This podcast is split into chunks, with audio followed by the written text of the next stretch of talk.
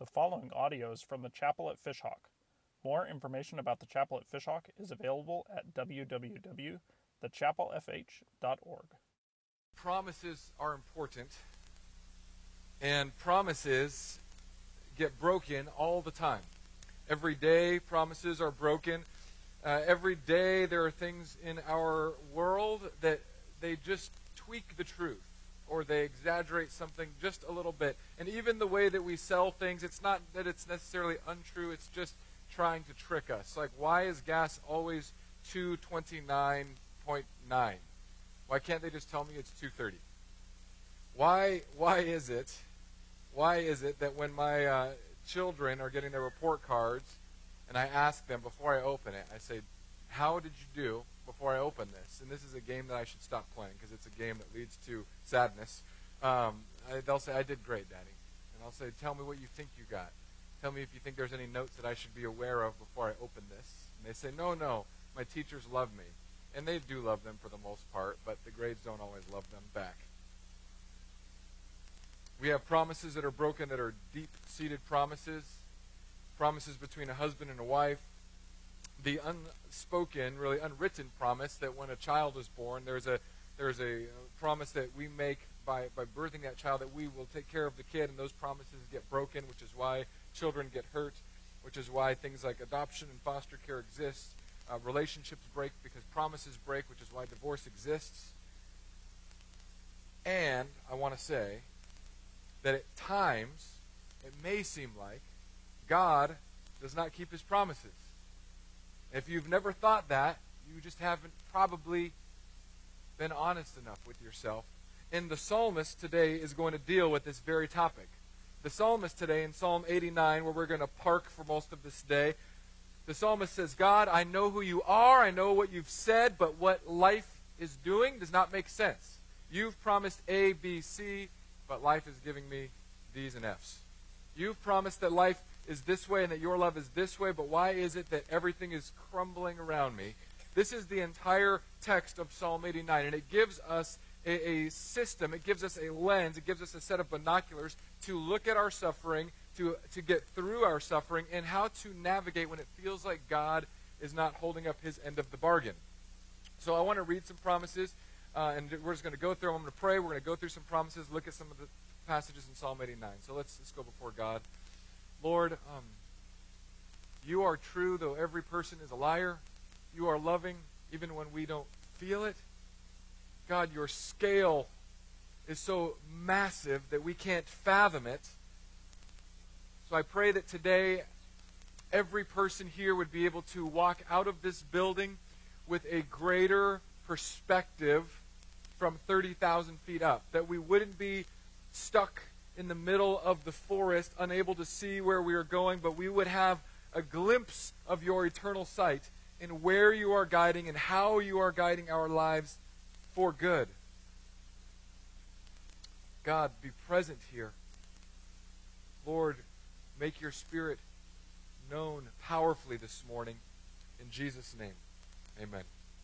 Here are some of the promises in the Bible God promised to bless Abraham and through his descendants the whole world. That's in Genesis 12. God promises Israel he's going to be their God and he's going to make them his people. And it's in Leviticus 26. God promises that if we search for him, we will find him. Deuteronomy 4. It's not like that Where's Waldo book. Do you guys remember Where's Waldo? Good golly. In the end of that book, when you were finding Waldo, you felt like as an 11 year old you were just crushing at life. In the last page of that middle book, it was all Waldos and you had to find the guy without the hat. Now, I'm buying those for my kids for Christmas because I love them so much. Um, but but you don't. If you search for God, you'll find Him. He's not hiding. He's not camouflaging Himself. He's He's findable. God promised protection for His children in Psalm 121. God promises that His love will never fail. 1 Chronicles 16. Let's go into the New Testament for some of the good promises. God promises salvation to those who believe in His Son. That's in Romans chapter 1, verse 16. God promises, this is a tough one. This is the one that we quote to people when they're going through hard times. God promised that all things work out for good for his children, for those whom he loves. That's a tough one. Um, for those of you who don't know, uh, our, our little pocket of community uh, was is experiencing a loss right now. The owner um, of, of Wayback Burgers, um, Chris, passed away last night. He was hosting a carnival over at the church on uh, Lithia Pinecrest, and, and they was caught in a tragic car accident. And in this verse that God promises, all things will work together for good for those who believe and are called according to his purpose. We are going to be inclined to quote this verse to people in the midst of pain. It is a great verse. It is a true verse. It is a wonderful verse. It is a verse that I cling to. It is one of the worst verses to say to somebody right when pain strikes. They, they, most people know this verse. It, it's something that we can show people as their pain begins to unfold. Because what pain does is it takes your heart and it crumples it up. Right now, there's a, a promise that, that people are feeling has been breached, that there was a life and a father of three kids, and now why would that person be taken? Or, or whether it's your life, you get into marriage and it doesn't work out. What, what pain does is it takes trust and it crumples it into a ball, and you can't read what's supposed to be there anymore, and you have to take time and God's promises to begin to unfold it, and then you can sit in these truths of Romans 8:28. That one is a tough one. That, that all things work together for good. I believe it. I hope you believe it. God promises comfort in trials, 2 Corinthians 1, 3 to 4. God promises new life in Christ, 2 Corinthians 5, 17. I mean, the promises go on and on and on. Now, in Psalm 89, Ethan, the Ezrahite, has some issues that he wants to take up with God. The first four verses are great. He says this I will sing of the steadfast love of the Lord forever. With my mouth I will make known your faithfulness to all generations. For I said, Steadfast love will be built up forever. In the heavens you will establish your faithfulness. You have said, I made a covenant with my chosen one. I have sworn to David my servant, I will establish your offspring forever and build your throne for all generations. Selah. Selah means stop and think about it. So here's what the psalmist starts to do. You guys know that old counseling tactic where you say a nice thing, then you give them the, the bad stuff, and then you end it with a nice thing? Have you guys heard this before? If you haven't heard this before, you're doing relationships wrong, probably. Um, so what you do is when you're going to tell somebody, um, let me back all the way up. So you're having a day, you're interacting with somebody, and all of a sudden you're like, I want to say something mean to somebody. And you know, like, this is the person, this is my target, aim, fire. If you want to do it well, they say, now this is total manipulation, so don't use this uh, and abuse it, please. But what you do is you come up with something nice to say first. And if you're a Christian, you usually say something like, Hey, I just, uh, I love you so much. You're my brother or sister. I just got to tell you the truth in love. And then when a Christian says that, you brace for impact because Hurricane Mouth is coming. And then they go, And then if they're doing it right, they say, But I love you in the end. So it's like an Oreo sandwich, or in college we called it something else, but I can't say that here, um, because it, it doesn't feel good.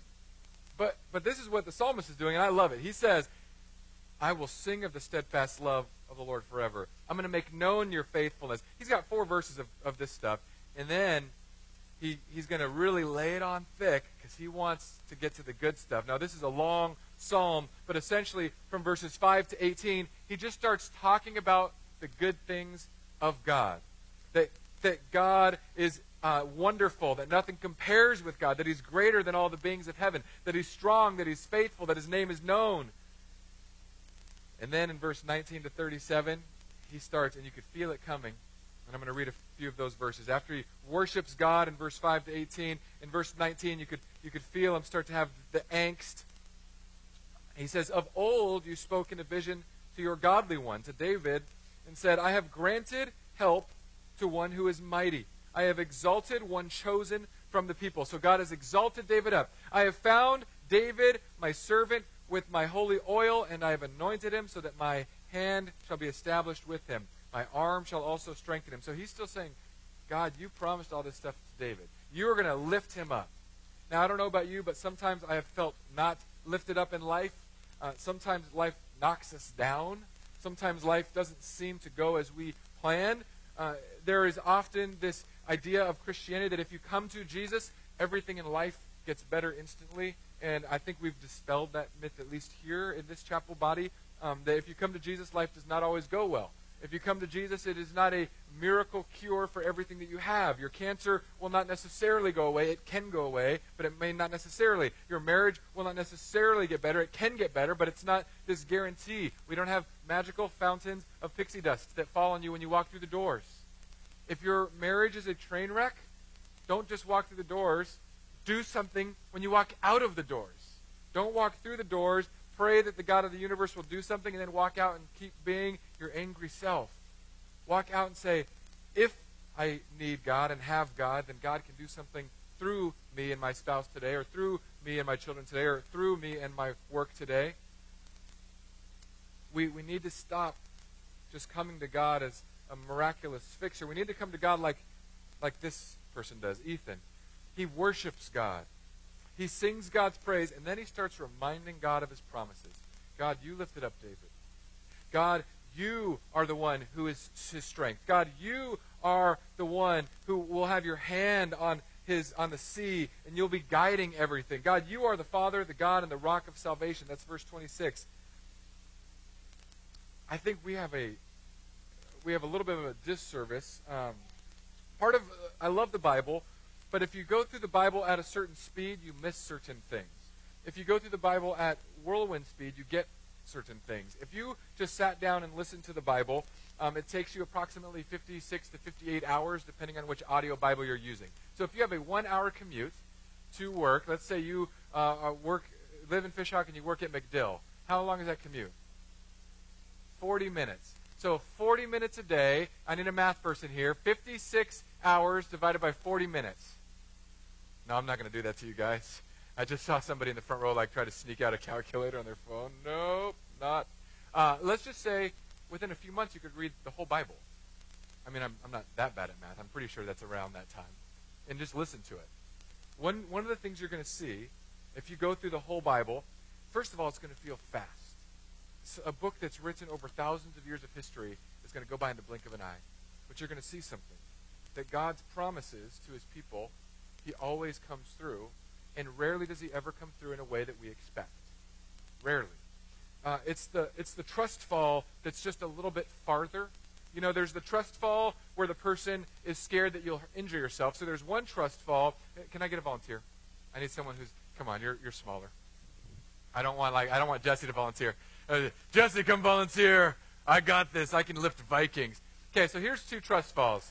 Um, so there's trust fall number one. This is me being scared that Jared will hurt himself. He's already got a brain tumor, so I don't want him to hit his head. So I would say, okay, cross your arms, close your eyes, trust fall. See? Now that that's not amusing, right? Okay, close your eyes, cross your arms, trust fall. Okay? Okay, one more time. Close your eyes, cross your arms. Are you ready? You're going backwards. My voice is in front of you. Do you believe that Jesus will catch you? No, we're not going to do that. Okay, sit down. Uh, there, is, there is a type of trust fall that's more amusing. Now, we want God to catch us right here. But God usually doesn't catch us until we're about 0.5 inches from the ground. And that's what this psalmist is experiencing. This psalmist is saying, God, I know you're good. I know you're faithful. You've made all of these promises, all of these promises, but where are you? Now, verse 38 is where we're gonna we got to zoom in. Now, you can you can read the previous part of the psalm, but like I said, that's that's the Ethan. He's pushing the whole praise toward God, and we're going to talk about why that's important. But here's why he says all of these great things about God. This is this is the kid asking the dad for the Christmas gift he wants when the kid has been rotten, but he wants to butter up the dad. Because here's the hard part. He says, verse 38, but now you have cast off and rejected. You are full of wrath against your anointed. You have renounced the covenant with your servant. You have defiled his crown in the dust. You have breached all his walls. You have laid his strongholds in ruin. Basically, he's saying, you are, you're not filling your promises this guy's getting crushed. David's house is in ruins. And in this story of history, David was a great king. He built up a kingdom. He gave it to Solomon. But the promises to David still existed. You will have a great nation. You'll have descendants. There will be there'll be my faithfulness and my blessing will cover you. And then after Solomon, some kids were born and they started fighting. And then God sent Babylon in. Babylon crushed up Israel, took Israel, took Judah, and separated the kingdom. And this psalmist is saying, God, you promised to make this throne last forever. It didn't even last three generations. Everything is in ruins. Your promises don't seem to be making sense. God, verse 41 all who pass by plunder him, plunder David's promises that he was supposed to have from God. He has become the scorn of his neighbors. People looked on Israel and said, Well, look what they were, now look what they are. You have exalted the hand of his foes. You have made all his enemies rejoice. You have also turned back the edge of his sword, and you have not made him stand in battle. You have made his splendor to cease, and have cast his throne to the ground. You have cut short the days of his youth. You have covered him with shame. How long, O Lord, will you hide yourself? Forever? How long will your wrath burn like fire? Remember how short my time is. For what vanity you have created all the children of man. What man can live and never see death? Who can deliver his soul from the power of Sheol, from the power of the place of the dead? This is just desperation.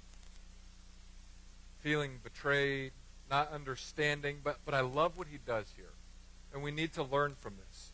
When we have a sense that God is far off, we have two inclinations. Some people just ignore God and turn from him, and some people run to God. Ethan is the running to God person. He says, I don't know what's going on. I look around and nothing makes sense anymore, but I'm going to run to God. I'm going to sing to God. I'm going to pray to God. Now, I can tell you just from my own experience, just as anecdotally, I've done both. I've run from God when I felt like life was unraveling, and I've run to God. And obviously, I'm standing here as a pastor, so guess, guess which one tended to work for me? Running to God. Because running from God, God in His gracious fatherly love has often picked me up and drugged me back to the other side. It's that time when you're trying to avoid thinking about something and you can't do it. Uh, it's that time when you get in the first, like, rip roaring fight with your spouse. And you get in your car and you're like, I'm just going to go for a drive. And you turn on the radio. And what's the first song to come on because God loves you? Your wedding dance song. Right? Oh, that's a coincidence. Really? Because then I turn the station. I'm like, forget this country station. I'm going to my other sad country station. And it's The Good Stuff by Kenny Chesney about the guy who gets in a fight and goes to a bartender, and the bartender gives him milk instead of whiskey and says, Go back to the good stuff, which is your wife who burns her spaghetti or whatever that song says. Saddest song ever. This was my first fight in marriage. This is me saying, Forget this God. I'm going to drive. I'm going to clear my mind. This isn't what I wanted today. And God says, That's not your choice or your plan. Boom. Wedding dance song. You're going to go to the other sad country station? Boom. The good stuff. Go home, stupid. So I didn't go to the bar with the corner lights. I just went home. It, it's so hard, though, because it's, it's a default for many of us. They have the psychological principles, the fight or flighters, right? How many of you guys are fighters? You get in an argument. Okay, you, you may not, hopefully, you're not hitting people, but the fighters are these people. You get in an argument, something's coming up, uh, some threat is coming in, and the fighters are like, I'm going to finish this. Or a modern day sort of like happy feely psych version is, we're going to talk this out. But there are also flighters. Fight, flighters. Flighters are like, leave me alone. I'm going away. And it's hilarious to me when two of these people collide, whether in the workplace or the home or wherever, because the fighters like, sit down, we're going to talk about it. And the fighters are like, I can't talk right now. I don't have anything to say. And the fighters say, What are you thinking about? And the fighters say, I don't have any thoughts. And the fighters say, You have to have thoughts. Everyone has got thoughts. I have no thoughts. I don't know what I'm doing. I don't know. I don't know. It's because the fighters need time to think and process. That's why they fly. They fly away, they get perspective, they come back. The fighters, they don't care. They, they've been punched in the mouth, they want to punch something else in the mouth. Now, this is metaphorical. If, you're, if you punch people, a, you need counseling, come talk to me, okay? Um, but, but this guy, Ethan, he's telling us. He, now, I think he is a, he's a fighter. David was a fighter. We know he killed the giant. Ethan's a fighter, but he's a word fighter. He's saying, God, you're so good, but you're not here. I don't get it. What do I do? Everything that you promised to David is not coming true. And then all of a sudden, you see these little glimmers that point to Jesus, which is what we're all about at the chapel. We're all about Jesus. So he says, and this is what I love, he starts talking about how short my time is. Remember in verse 47 how short my time is. For what vanity you have created all the children of men. Basically saying, our life is here, gone. Boom, boom. Doesn't matter if you're 16, 40, 50, 60, 70, 80, 90. Life is short. I, have never met somebody who felt like life was long. The oldest people that I've sat with on their bedside, they said it just went by in the blink of an eye. Now, they, a lot of them were ready to pass, but they, they still said it, you know. And this is the thing that I still receive quite a bit. You know, I remember when I was your age like it was yesterday. I think it was yesterday. And I look at them and I think, I hope that's not my tomorrow. I hope that I can pause and worship and think about the promises of God. And here's here's where it gets good. Here's what I think he Ethan didn't know. He says when he's talking about how short our life is, he says this question: What man can live and never see death? Who can deliver his soul from the power of Sheol, from the power of the dead? Now, at this point in history, Jesus had not yet come in. At this point in history, there was a promise to David that one day someone would come sit on your throne who would not see death forever, who would conquer sin and death. One day. Up to this point, everyone died, stayed dead. I like how Ethan's asking this question, and, and he doesn't know what's coming. He doesn't understand the Messiah. And the reason I know that is because the majority of the Jewish people, when Jesus came, they missed the boat. So he asks this question Who can do this, God? Everyone's going to die. Nobody can beat death. Who can beat death, God? And God's up in heaven, like, me. And he's prepping the world. Now, there's an amazing movie, a cinematic masterpiece. I'm talking the cream of the crop pull at your heartstrings, change your life forever. It's called The Prince of Egypt. If you've never seen The Prince of Egypt, it's the, the remake of the Ten Commandments Moses story. And there's a song in the story. You can look it up on YouTube. If not, go watch the movie. It's an amazing movie. If you don't cry when Moses talks to God in the burning bush, you don't have a heart. Um, but there's this song that says, Look at your life through heaven's eyes. Ethan, us, we tend to look at our life through our eyes because they're our eyes. It's the perspective we have. It's, it's your eye vision. It's your height. Someone told me recently on, on Saturday at the Band of Brothers, they said, Well, you're tall. I said, I don't feel tall. I've always been this height since I've been a grown up. They say, What's it like to be tall? And I say the same thing I always say. It means I'm really good at miniature golf and I spot male pattern baldness before you do. and they and they they'll stand up on a thing, and sometimes I think it's cute. Uh, people stand up on a chair and they say, "Look, I'm your height." I think, yeah, it's weird. I mean, imagine if I went to all of you guys like this. Hey, look, I'm your height. Hey, look, I'm your height. I mean, I do do that because if you're like four eleven to five foot, I'm the same height as you on my knees, and I think that's hilarious. But um, but but it but it's a perspective switch. We get a perspective switch when different things in life happen. You one day are healthy, uh, feeling healthy and normal. The next day you go to the doctor, you get a call, you've got cancer. What just happened? Perspective switch. All of a sudden, things that were important to you are much less important to you. Or or you you are living your life, you go to a carnival, and then somebody passes away that you know. What happens in this moment? Perspective switch. Okay, wait, somebody that's my age just passed away tragic accident. We're reading a, a psalm today that talks about the brevity of human life. All of a sudden, you're going to question things. Now, here's one of the sad conditions, or not sad, difficult conditions of human condition, is that we do this. Our perspective changes, but we're always drawn back to our original perspective. Have you noticed that? It, it creeps. It just creeps in. We don't have to think about it. We all have a default perspective, which is why it's important to plant ourselves in something that changes our perspective. Our default perspective is shaped by our upbringing, is shaped by our genetics, is shaped by the things that we watch, the things that we listen to, the people that we're around. They form and shape our perspective. Now, if you are not reading a book about God's promises and what He has in store for you, the way that He loves you, the way that He's going to protect you and be around you, even when life doesn't make sense, then your perspective will gravitate toward your default. And, and some of us, we have the default happy perspective. Some of us are the default poets. We're just depressed and sad all the time. Some of us are the default type A, drive, drive, drive, go, go, go. Some of us are default lazy. Whatever you are, there's a default. Don't waste the moments of perspective shift when it happens. Instead, I want you to remember the promises of God.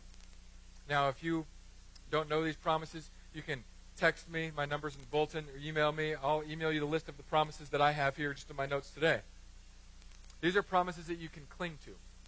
When you're in the pit, and, and this psalm I love because Psalm 88, the psalm we, we didn't do, he's in a pit, the, psalm, the, uh, the writer of 88. And I like that they put 88 right before 89 because this writer just cries out, God, my life is in a pit. He's basically throwing a pity party. That's where the name comes from, pity party. Um, and then Psalm 89 gives us the way out of the pit. Worship God, trust His promises. But the book is a terrible ending. The psalm is a terrible ending. And this ends book three of the Psalms. If you don't know, there's, there's five books in the Psalms, and they correlate with the five books of the Torah Genesis, Exodus, Leviticus, Numbers, Deuteronomy. So this ends the Leviticus correlating book of the Psalms. So after the psalmist complains, says, Remember, verse 50, Remember, O Lord, how your servants are mocked, and how I bear in my heart the insults of all the many nations, with which your enemies mock, O Lord, with which they mock the footsteps of your anointed. And here's how he ends it Blessed be the name of the Lord forever. Amen and amen. God, you're not even here. Everyone's mocking David and Solomon, your coming Messiah. God, what is going on? Blessed be the name of the Lord forever and ever. I mean, that's a great way to end a prayer. If you're mad at God, if you're banging your steering wheel, crying to your pillow, God, this doesn't make sense. Why aren't you showing up? I don't feel like you're for me. I don't feel like you're even here. God, this, you seem so far.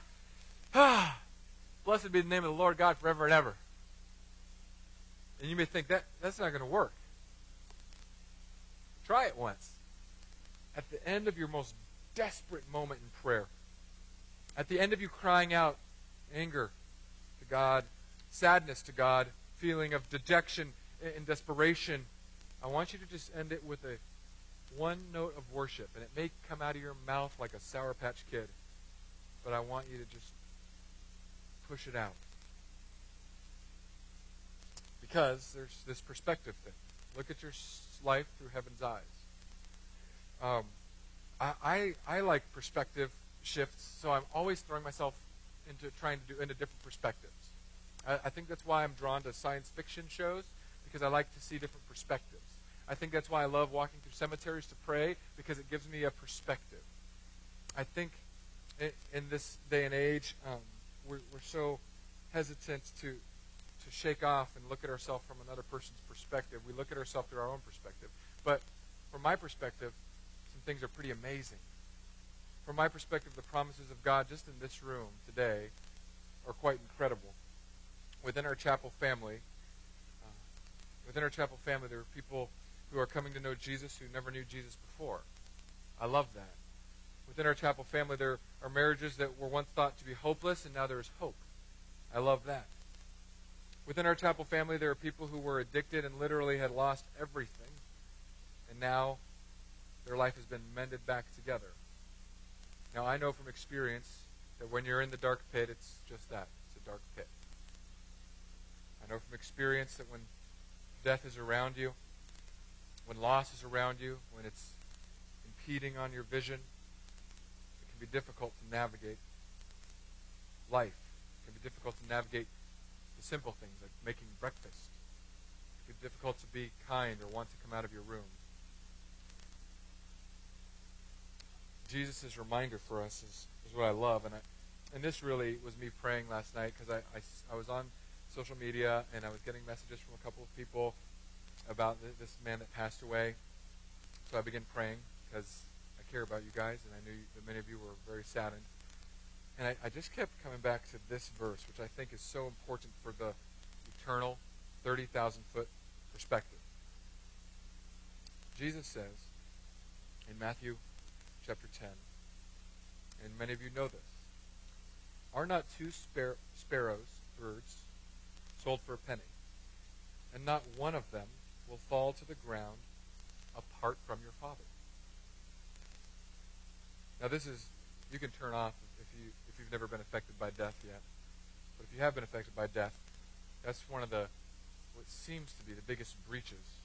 We just don't understand. And when tragic death happens, right? Tragic death, somebody that's not dying of old age, of natural causes, um, we call those tragedies. Children, I've, I've presided over funerals of children and young people. And the question, why did it happen? God, where were you? God, where were you when this happened? Why would you let something like this happen? This verse, it just blows me away. Are not two sparrows, two teeny birds, sold for a penny? So they're they're cheap. They're less expensive than you. You're expensive. You want to know how much you cost? All the blood of Jesus. I think God cares about you. He purchased you at a high price. But not one sparrow. There's two, not one, falls to the ground. What does it say? Apart from your Father. There is a um, there's a truth and a promise we can cling to here. God cares about us more than sparrows, and God will not let one sparrow fall apart from Him being there. Um, I like the way the NIV puts it: outside of your Father's care. God cares and is present when sparrows fall. It doesn't say that sparrows will never fall. It says that sparrows will fall. When the most difficult times of life crash upon us, it doesn't mean that God is not there. God is there. Nothing is apart from our Father. Nothing falls outside of his care for his children. Now, this is, for me, I hope it becomes for you, something you can hold on to. No matter what it is in your life, if you're like the psalmist in 89, you just feel rejected, abandoned by God, cling on to the promises. And he, I, what I do is I say the promises back to God. I just say, God, you said this in your word. Please, I need this in my word. In my family, we have a very um, strong value on the word. And I, I really just stole this from um, the movie Hook with Robin Williams, where he says, My word is my bond. Robin Williams says that. And Jack gets so mad at his dad because because Peter, before he realized who he was, spoiler alert in the movie Hook, Peter Banning is Peter Pan. if you didn't see it, you're at a loss. He uh, he tells his son, "I'm to be at your next baseball game." And then what happens? Kid plays baseball. He's looking out. Where's my dad? Not there. I'll be at the next one, son. And it has this scene where Jack plays the baseball game. It's coming down to the wire. He's waiting for his dad to be there. He's looking around for the approval and love of a father. And then it cuts after the game's over. And Peter walks up when the field's empty and everyone's gone. He got the time wrong or something. So I, I tell my kids all the time my yes is yes, my no is no. You don't have to ask me if I promise anything. If I say yes, I'm going to do it. If I say no, I'm not going to do it. I don't need to say I swear to this, I promise this. I just say yes. And then I tell him, hold me accountable to that. If I tell you, yes, we are going out to ice cream, you tell me. And there have been times where I've said something in the middle of the day, and I, I didn't remember it. Bad dad mode. And my son will remind me, 8.30 at night, Daddy, you said we would get ice cream. And he'll say this, word for word. A man's word is his bond. And the reason I taught him to say that is because in the movie Hook, the dad lied so many times, and they were on an airplane. And he says, Jack, I'll be there. A man's word is his bond. And the son explodes, and he says, junk bond, which is funny if you're an adult because it's like economics and promise breaking. so, so I have this trained into my son to tell to me because it triggers in me a dad that wants to be honest and follow through. Now, there are times where um, I have had to not follow through, like when my wife is in the ER. My Jack says, "You said a man's word is his bond." I'm like, "Your mother's dying." Put him back down. She's feeling better, by the way. Thank you for your prayers. Uh, but but that the, the the principle behind it is that I will keep my word. My word is just the word of one human being. God's word is eternal. It lasts through your problems. It goes over your problems. It wraps up your problems. It was there before your problems started. It will be there after your problems end. His hand will be guiding because not one sparrow falls apart from your Father or outside of his care. So please remember that as you go through difficult times. Please don't just say, well, life is what it is. I'm not going to try to change. Start with a desperate prayer that is honest and worships God, tells God how you're feeling, and then says, Blessed be the Lord forever and ever, amen. And then once you've prayed that prayer, what that has done functionally in your mind and heart, what, it, what that's done psychologically is that it's begun to wipe your slate clean and said, I can't do this, God. I don't understand what's going on. Now we can fight against it, or we can say, God, this doesn't make sense. God, I feel out of control. God, I don't get this. Can you do something? What that does is it wipes the slate clean so that now for the first time you can begin to imprint a new perspective, heaven's perspective. Can put something on there that is from God, something that is true, something that holds weightiness, something that will be there for you in the middle of the storm. I pray that you would learn to do that as Ethan did in Psalm 89. Let's pray. Father, you are you are good even when it feels like you're far. You are in control even when life feels out of control. God, you are for us even when it feels like you are against us. God, you are for restoration and healing and love even when we feel broken, unfinished, and uncared for. God, I pray that this week we would all declare your promises over our problems. Lord, I pray that this week we would focus on your promises instead of being consumed with our problems. And God, this week I pray for those who are hit heavily with the loss Chris in this community, that you would help those who love you bring light and kindness, that we wouldn't bombard the mother or the children with cliches, but we would simply speak truth and kindness to them. Lord, I pray for the wife and the three kids that you would reach your hand, your hand of comfort into the midst of their pain. Lord, we can't imagine. Some of us maybe can't imagine. I pray God, that you would make us ambassadors of your grace and kindness. So that when these things happen, people know that there is a God who promises and his promises hold true even when they seem far off.